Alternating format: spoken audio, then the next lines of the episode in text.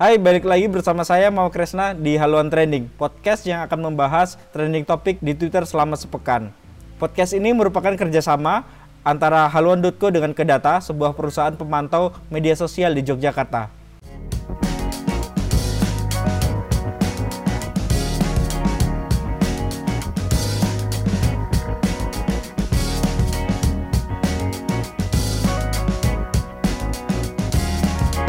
Oke, kita mulai dari hari Senin.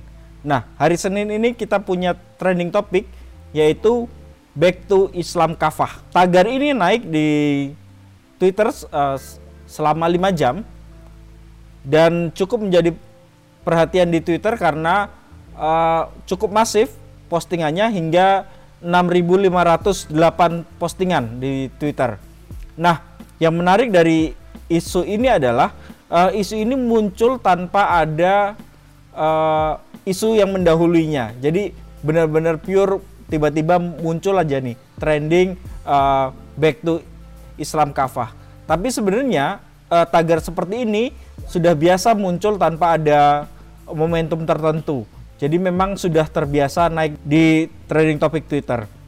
Nah, uh, untuk tagar ini uh, engagement tertinggi didapatkan oleh akun at Abahay Aiman dia mengetweet dengan hilafah maka segala bentuk kemungkaran yang dianggap legal saat ini riba, perzinaan, judi, LGBT, pornografi dan lain-lain akan dicegah. Rindu dan pengen segera back to Islam kafah. Nah, tweet ini paling mendapat banyak engagement di Twitter yaitu mencapai 300 engagement akun ini cukup menarik kalau kita melihat uh, akun Abahe Aiman. Uh, akun ini cukup getol mempromosikan uh, berdirinya khilafah di Indonesia. Akun-akun seperti ini sebenarnya bukan cuma satu, tapi ada banyak. Kalau kita melihat uh, trending topik tersebut, banyak sekali akun-akun uh, serupa yang kemudian uh, mendukung tegaknya negara uh, tegaknya khilafah di Indonesia. Salah satu akun yang cukup cukup masif uh, mentweet tagar ini adalah akun Nadia Atika Salma. Uh, at Nadia Atika S1 nah di dalam bionya si akun ini dia bilang live for dakwah jadi memang ini akun yang memang dibuat untuk uh, melakukan dakwah.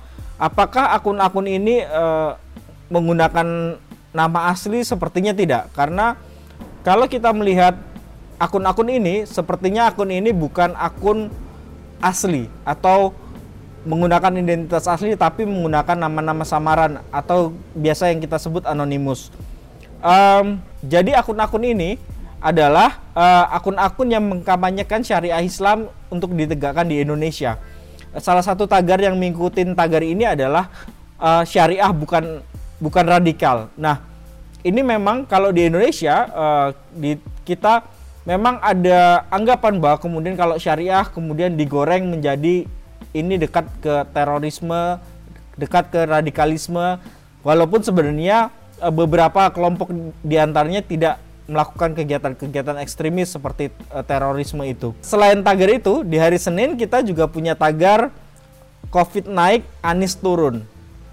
Nah, ini bukan tagar yang pertama kali muncul. Sebelumnya sudah pernah ada tagar serupa yang muncul uh, di kira-kira dua atau tiga minggu yang lalu. Tagar ini juga muncul ketika uh, jumlah kasus COVID di DKI Jakarta naik.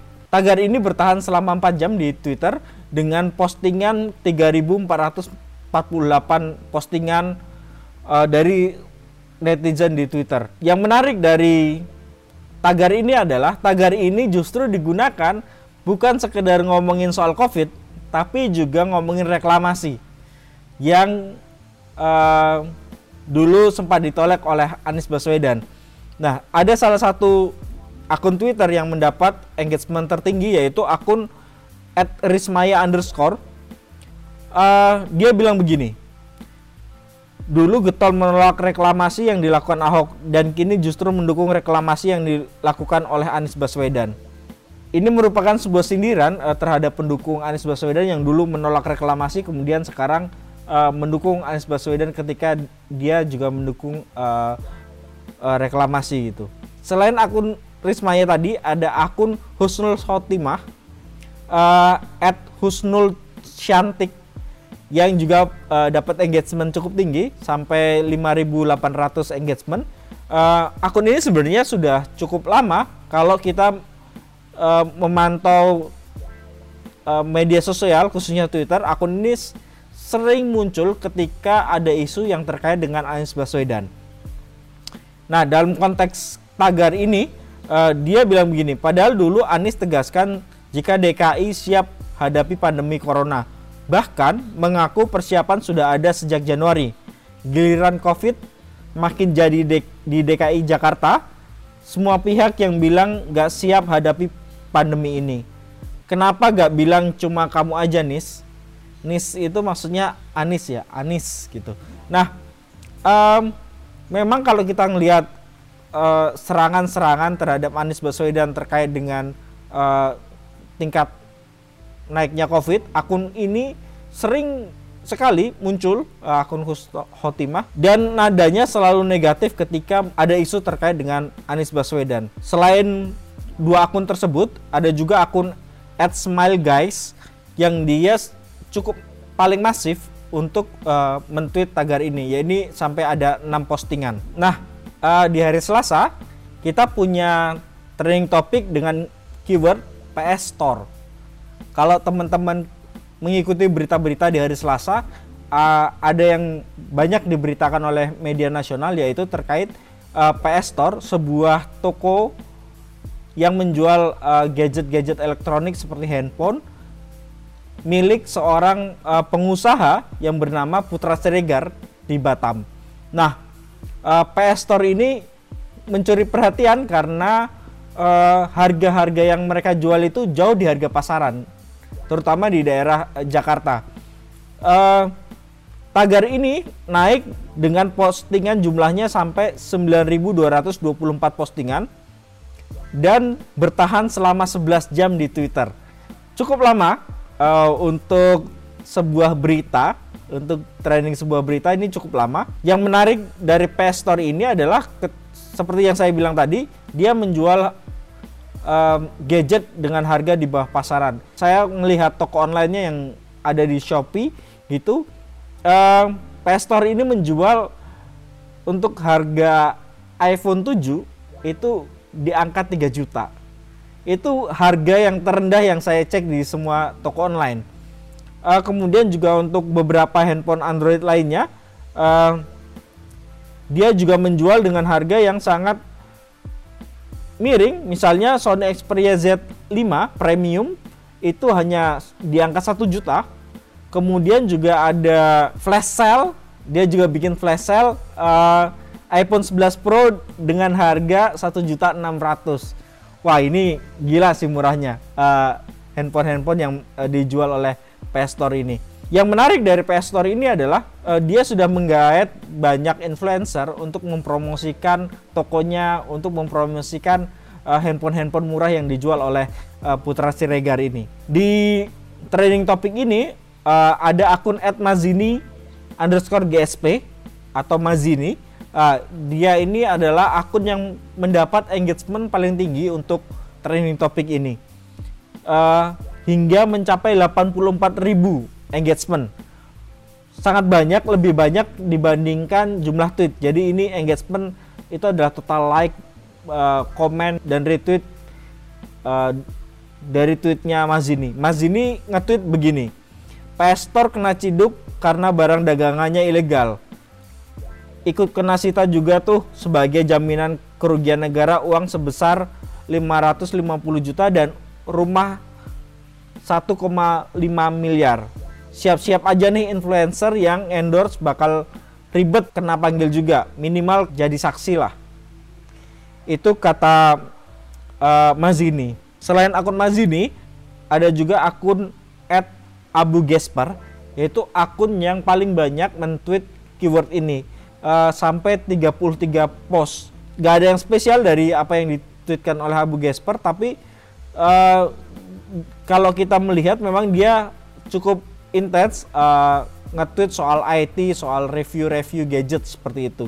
Nah, kita lanjut lagi ke keyword selanjutnya yang cukup jadi perhatian juga di trending topik Twitter di hari Selasa, yaitu ada tagar TNI Perkasa Indonesia Hebat. Nah, trending ini uh, naik di Twitter selama 3 jam, nggak lama, tapi cukup masif. Total postingan mencapai 2.665 postingan. Dan dipromosikan bukan dipromosikan sorry. Tapi ada akun yang mendapat engagement paling tinggi yaitu akun Dwiana DKM at Dwiana DKM uh, dia menamakan akunnya sebagai Easy Peasy. Total engagementnya 473 engagement nah akun ini uh, mentweet inilah salah satu proyek infrastruktur yang menjadi prioritas utama Presiden Jokowi dibantu oleh tentara TNI AD dalam misinya untuk membangun negeri secara menyeluruh dan merata di pelosok-pelosok Trans Papua dalam tanda kutip. Kemudian diikuti tagar TNI Perkasa Indonesia Hebat. Um, saya tidak dapat informasi kenapa trending topik ini bisa naik. Tidak ada isu soal Papua yang naik pada hari itu. Uh, juga tidak ada kegiatan atau uh, hari-hari besar TNI AD. Tiba-tiba tapi tanggal ini muncul uh, begitu aja uh, dan cukup masif. Nah, kalau kita ngelihat salah satu yang mendapat engagement tertinggi tadi adalah akun Edwiana. Akun ini bukan pertama kali aja mempromosikan uh, kerja-kerja Pak Jokowi uh, seperti dan juga kerja-kerja TNI. Jadi dia memang sudah cukup kita bisa bilang dia cukup langganan lah untuk mempromosikan uh, hasil kerjanya Presiden Joko Widodo. Lagi-lagi uh, saya tidak bisa meyakini kalau ini adalah akun asli atau akun dengan identitas asli. Uh, sepertinya ini juga akun anonim dengan nama yang uh, samar begitu. Sementara itu ada akun @infopewarta. Akun ini paling masif uh, mentweet dengan tagar TNI tadi, yaitu jumlahnya ada empat postingan. Nah kita lanjut di hari Rabu. Di hari Rabu kita punya tagar yang cukup lama bertengger di trending topik Twitter yaitu tagar gue bersama HRS. Tagar ini nangkring di Twitter selama 11 jam. Cukup lama, sangat lama dibandingkan dengan tagar-tagar yang lain. Biasanya untuk trending seperti ini biasanya cuma sampai 3 sampai 5 jam gitu. Nah, trending ini bisa sampai 11 jam. Tagar ini sebenarnya merujuk kepada Habib Rizik Sihab yang biasa juga disingkat dengan uh, panggilan HRS.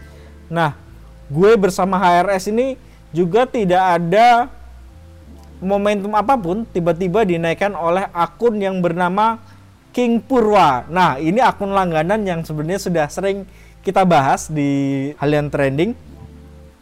Akun King Purwa ini yang menggerakkan tagar ini hingga naik sampai 11 jam di Twitter. Jadi akun King Purwa ini mendapatkan engagement 4800 untuk satu tweet terkait dengan tagar ini. Jadi dia bilang gini, gue absen dulu siapa aja yang siap untuk menaikkan tagar ini supaya trending terus sampai besok hari. Dengan tagarnya gue bersama Haris.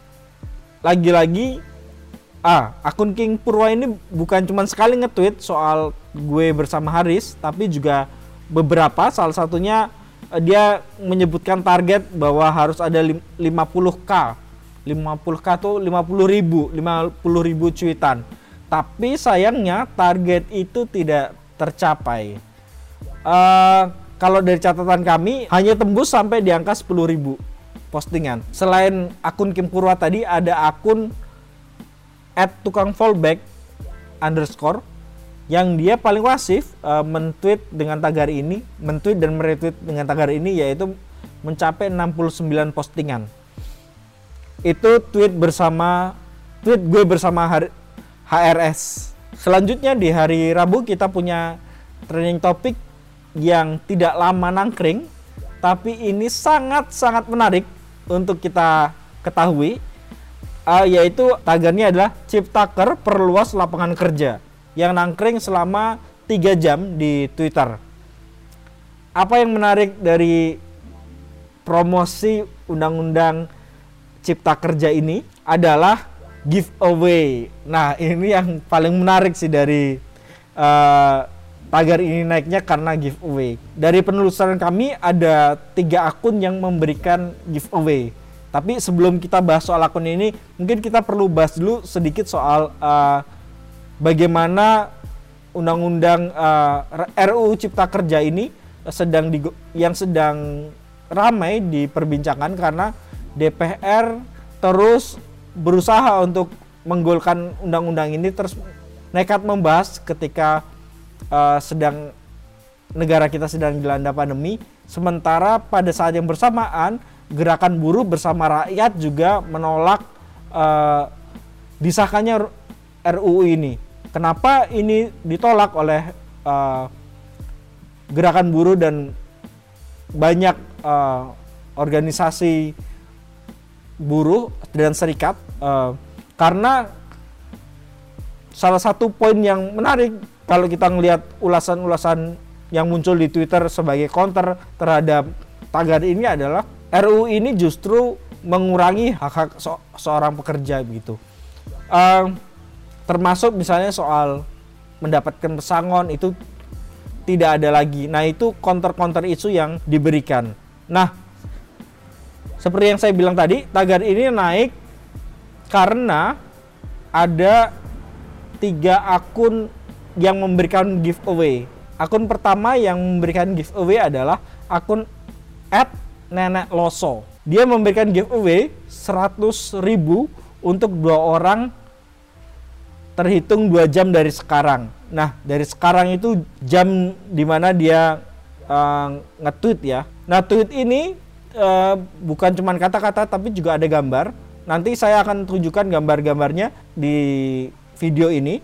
Ada paling tidak ada tiga gambar kampanye dijadikan syarat untuk tweet giveaway ini. Selain akun @nenek loso tadi, ada juga akun @kesit underscore. Ini juga dia memberikan giveaway sebesar 100.000 untuk empat orang pemenang, masing-masing 25.000. Hmm, 25 ribu bisa lumayan bisa buat jajan satu kali atau dua kali makan bisa uh, kemudian akun ini meminta uh, netizen untuk yang mau ikut giveaway ini untuk mentweet dengan tagar Ciptaker perluas lapangan kerja. Dibatasin sampai pukul 19 WIB. Akun ketiga yang memberikan giveaway untuk tagar ini adalah akun @robert underscore Moses.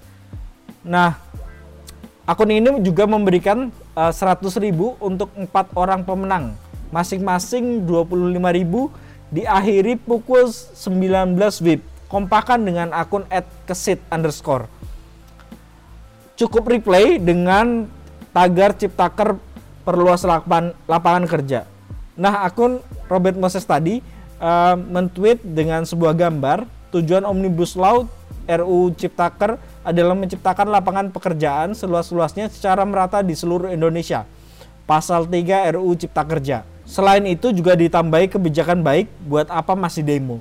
Jadi tujuannya adalah mengecilkan uh, kenapa sih orang masih pada demo padahal undang-undang Cipta Kerja ini uh, tujuannya baik loh gitu. Tapi memang tidak semua melihat uh, bahwa undang-undang ini baik, terutama dari uh, kelompok buruh. Um, itu yang terjadi di hari Rabu. Nah, kita lanjut lagi ke hari Kamis. Di hari Kamis ini kita punya keyword menarik yang teman-teman mesti juga udah ngikutin yaitu keywordnya adalah Gilang. Nah, memang ini tweet yang horor. Saya aja merinding bacanya. Bahkan beberapa uh, thread uh, di Twitter yang terkait dengan keyword ini saya nggak berani bacanya karena cukup mengerikan. Uh, jadi keyword ini terkait dengan uh, nama orang yaitu Gilang. Gilang ini adalah uh, pelaku pelecehan seksual yang cukup aneh. Anehnya kenapa? Karena dia punya fetish yang uh, tidak lazim untuk kebanyakan orang yaitu membungkus orang dengan kain jarik seperti pocong. Ya, seperti pocong. Kalian bisa bayangkan orang dibungkus, kemudian ada ada orang yang merasa bergairah karena melihat uh, bungkusan itu. Uh, saya nggak paham lagi deh ini uh, kenapa bisa yang seperti ini. Uh, tapi gini, uh, postingan ini menariknya adalah sebenarnya sudah mulai naik sejak Rabu malam. Rabu malam itu kata keyword Gilang itu sudah mulai muncul tapi tidak banyak, tidak menjadi trending topik.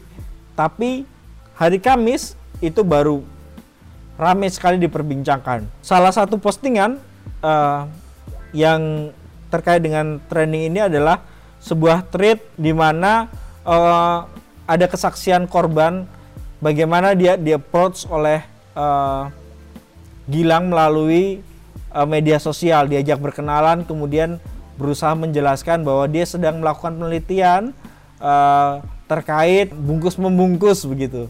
Kemudian meminta uh, si korban untuk melakukannya. Kalau kita melihat uh, kebanyakan korbannya Gilang adalah um, mereka masih berusia masih sekolah atau juga mahasiswa baru di satu sisi um, selain ada faktor kengerian tadi, teman-teman silahkan nanti bisa baca sendiri bagaimana treatnya. Eh, salah satu yang membuat miris adalah uh, kemudian tweet-tweet semacam ini dijadikan bahan sebagai bahan bercandaan atau bahan tertawaan gitu.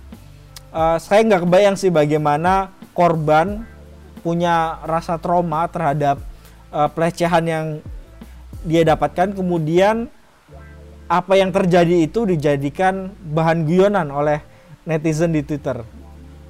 Selain Gilang, oke okay, kita skip aja Gilang karena ini ah, saya sendiri ngerasa tidak apa namanya tidak nyaman memperbincangkan ini, apalagi terkait ada korban ya, ter banyak korban yang uh, sudah muncul dan semoga saja uh, nanti bisa diselesaikan uh, baik melalui hukum ataupun uh, dari pihak kampusnya Gilang bisa memberikan hukuman terhadap Gilang. Nah, kita lanjut ke trending topik selanjutnya adalah uh, dengan kata kunci Joko Chandra. Kita tahu Joko Chandra siapa, yaitu salah satu pelaku pembobol Bank Bali yang kala itu di tahun 98 berhasil membobol sekitar 900 miliar tahun 98. Sangat besar. Itu hampir menyamai dengan uh, Edi Tansil. Edi Tansil membobol waktu itu satu triliun kalau nggak salah ya Edelansil. Nah, um, Joko Chandra menjadi perbincangan malam itu berbareng hampir berbarengan dengan Gilang uh, karena Joko Chandra berhasil ditangkap oleh Bapak Polisi. Keren Pak Polisi, Pak Polisi keren. Akhirnya setelah jadi buronan selama 11 tahun, Joko Chandra berhasil ditangkap. Nah, akun yang mendapat engagement terbesar dari uh, di Twitter adalah akun di Fumas Polri yang dia mentweet uh, penangkapan Joko Chandra itu. Kita lanjut di hari Jumat. Di hari Jumat ada trending topik yang sebenarnya uh, masih terkait dengan uh, Joko Chandra. Yang menarik adalah Polri tangkap Joko Chandra. Ini adalah tagar yang nangkring di Twitter selama 4 jam. Uh, cukup lama untuk di apa namanya di akhir pekan apalagi pas libur uh, libur Idul Adha um, trending topik ini uh, keyword ini tagar ini bisa naik di antara sela-sela trending uh, terkait dengan Idul Adha misalnya trending topik uh, sapi kemudian ada Id al Adha gitu um, menariknya dari tagar ini adalah tagar ini banyak diposting oleh akun-akun uh, akun-akun resmi kepolisian dari tingkat polsek, uh, polres sampai ke polda begitu. Dua di antaranya adalah yang cukup mendapat engagement besar adalah akun Polres Pasaman Barat. Keren nih. Um, tweetnya kira-kira uh, sama lah bahwa polisi berhasil menangkap Joko Chandra setelah 11 tahun buron gitu. Kemudian juga ada akun Polres Trenggalek. Nah ini sama juga uh, memuji Komjen Listio uh, yang berhasil menangkap Joko Chandra di, di Malaysia gitu. Di hari Jumat tidak ada trending menarik selain Polri tangkap Joko Chandra karena hampir semua tagarnya dipenuhi dengan tagar uh, terkait Idul Adha. Kira-kira itu yang bisa uh, aku sampaikan uh, untuk haluan trending kali ini. Jangan lupa subscribe uh, channel ini. Uh, terima kasih banyak. Bye.